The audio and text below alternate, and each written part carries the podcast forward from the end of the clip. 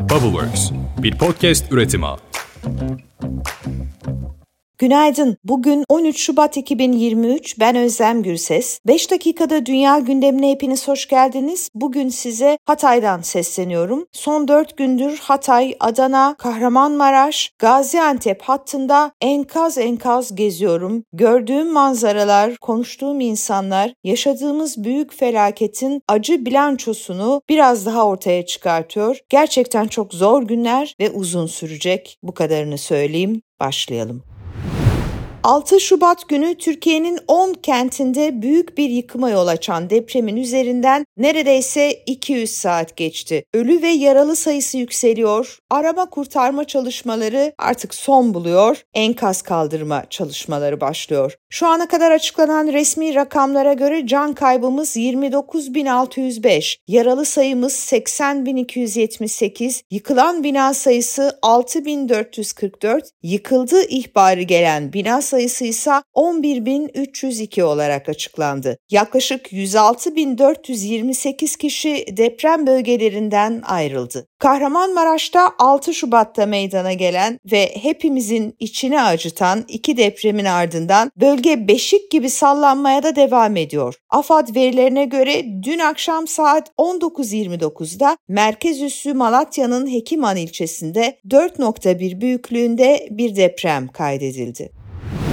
Hatırlayacaksınız Hatay Havalimanı uzun süre kullanılamamıştı. Sadece havalimanı değil Hatay'a giden yollarda da dev yarıklar vardı. Ben o yarıkların yanından geçiyorum her gün yine Hatay'da seyahat ederken. Oralarda bakım çalışmaları, tamirat çalışmaları devam ediyor. Havalimanını da Hatay Havalimanı'nı da İGA ekipleriyle Ankara Büyükşehir Belediyesi ekipleri birlikte onarmak için bir gayret içerisindeydiler. Büyük bir hasar vardı havalimanının pistinde sürecinde nihayet bu çalışmalar tamamlandı ve dün İstanbul Havalimanı'ndan boş bir Boeing 747 Hatay Havalimanı'na indi.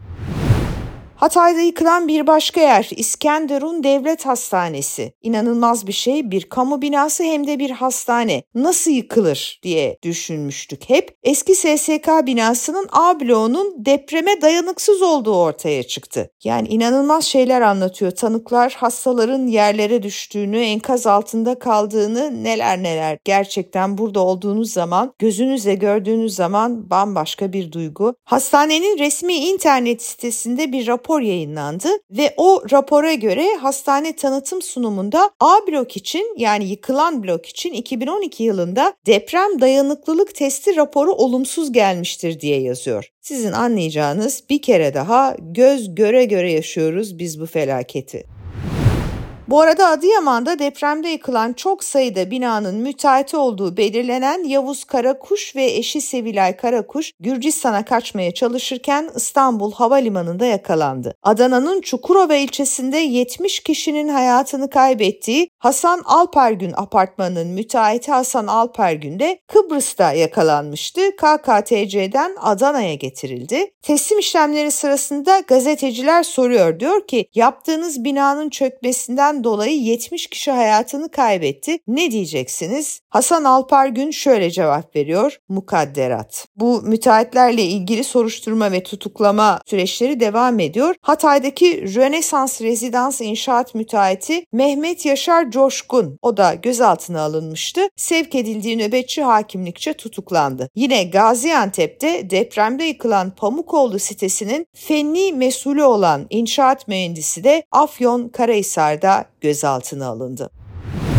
Şimdi diyeceksiniz ki oradasın, Hatay'dasın, Kahramanmaraş'tasın, Antep'tesin, İskenderun'dasın, Adana'dasın. Ne gördün? Durum ne? Koordinasyonda hala büyük eksiklikler olduğunu söylemeliyim. Çok ciddi bir psikolojik çöküş yaşanıyor. Birçok gönüllünün motivasyonu da düşüyor artık her geçen gün. insanlar tükenmişlik sendromu yaşıyorlar resmen ve böyle umutlar artık iyice sönmüş durumda. AFAD'ın çadır kentleri birkaç merkezi bölgede işte efendim Elbistan'da, Antep'te bir iki yerde var ama inanın Kızılay çadırı yani parmakla sayılacak kadar az. Bölgenin genelinde çok ciddi bir barınma ve sağlık sorunu başlamış durumda. Çok ciddi hijyen sıkıntıları var. Bir an evvel bu barınma sorunun çözülmesi gerekiyor. Hızla konteynerler üretilmesi ve çadırların arttırılması gerekiyor. E burada da aslında asli sorumlu Kızılay. Ama Malatya'da ülkenin en büyük konteyner fabrikasının sahibi olan Kızılay şu anda depremzedeler için konteyner üretemiyor. Afetler içinde hiç konteyner stoklamamış meğerse Kızılay yönetimi. Bunu anladık. Bir şey daha ortaya çıktı. Bu fabrikaya yani Malatya'daki Kızılay'a ait olan ülkenin en büyük konteyner fabrikasına bir kebapçı torpille müdür olarak atanmış.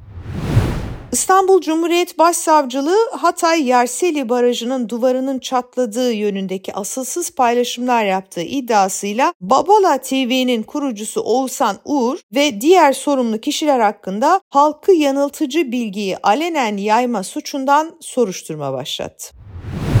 Adana'da durdurulan bir kamyonette depremzedeler için hazırlandığı belirtilen kolilerde su, çocuk bezi ve ayakkabıların arasına gizlenmiş 107 kilo esrar ele geçirildi. Biliyorsunuz bu deprem süresince barınma sorununu yukarıda da anlattık ya buna bir çözüm olarak Cumhurbaşkanı Erdoğan KYK yurtlarına depremzedelerin yerleştirilmesine karar vermişti ve bu nedenle de ülkedeki bütün üniversitelerin ikinci döneminin uzaktan eğitime geçmesini istemişti. Bu korkunç bir karar tabii ve bütün eğitim camiasında sürekli olarak şu ara bu konu konuşuluyor. Siyasetçiler de genel başkanlar da bununla ilgili birçok paylaşımda bulundular, açıklama yaptılar. Yani Türkiye Türkiye'de gerçekten sayısız üniversite öğrencisini ve velilerini mağdur edecek bir uygulama bu. Özel üniversitede okuyan var, kredi çekip harç ödeyip okuyan var, yurt odası tutup onun parasını ödemiş olan insanlar var. Hepsinin ötesinde aslına bakarsanız eğitimin akameye uğratılması, neredeyse engellenmesi kabul edilebilir bir şey değil gerçekten de. Ama buna rağmen Cumhurbaşkanı Erdoğan'ın böyle bir karar var. Bugün Yüksek Öğretim Kurumu bu konuyu yeniden görüşecek. Bütün Türkiye üniversite üniversiteli milyonlarca öğrenci ve aileleri makul bir noktaya gelinmesini bekliyor. Yani hiç değilse hibrit eğitime geçilebilir, bir takım nakiller yapılabilir ve barınma konusu tabii ki KYK yurtları üzerinden değil, Türkiye'deki kamu varlığına ait olan mülkler üzerinden çözülebilir deniyor. Bu arada Milli Eğitim Bakanı da bir açıklama yaptı Mahmut Özer. O hal kapsamında olan 10 ilde şu an için 1 Mart'a kadar ilk ve orta ve lise eğitimine ara veriliyor. Kalan 71 ilde ise eğitim öğretim gene ilk orta ve lise seviyesinde 20 Şubat tarihinde başlayacak.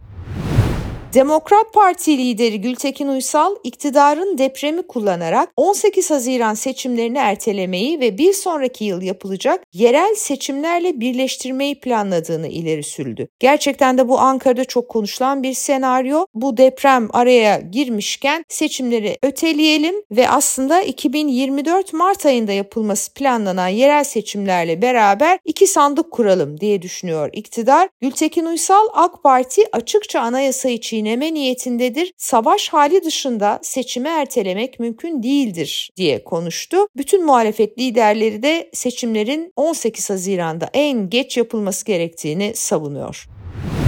Çalışma ve Sosyal Güvenlik Bakanlığı depremden etkilenen illerde işsizlik ödeneği ve yarım çalışma ödeneği ödemelerinin 15 Şubat tarihinde yapılacağını duyurdu. Kahramanmaraş merkezli depremden etkilenen tek ülke Türkiye değil, Suriye'de de hayatını kaybedenlerin sayısı neredeyse 4000'e yaklaştı. 3000'den fazla da yaralı var. Evleri yıkılan ya da zarar gören binlerce depremzede geceyi tıpkı Türkiye'deki gibi sokaklarda, camilerde ya da derme çatma çadırlarda geçiriyor.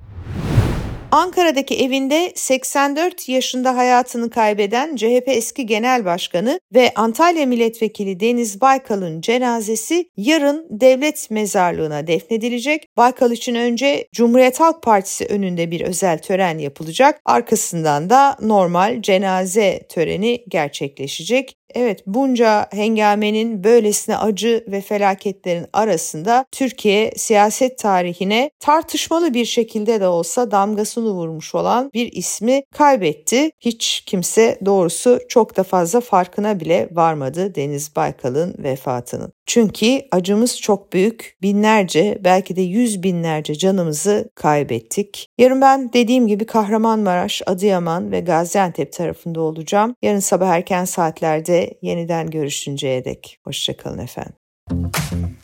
Bubbleworks bir podcast üretimi.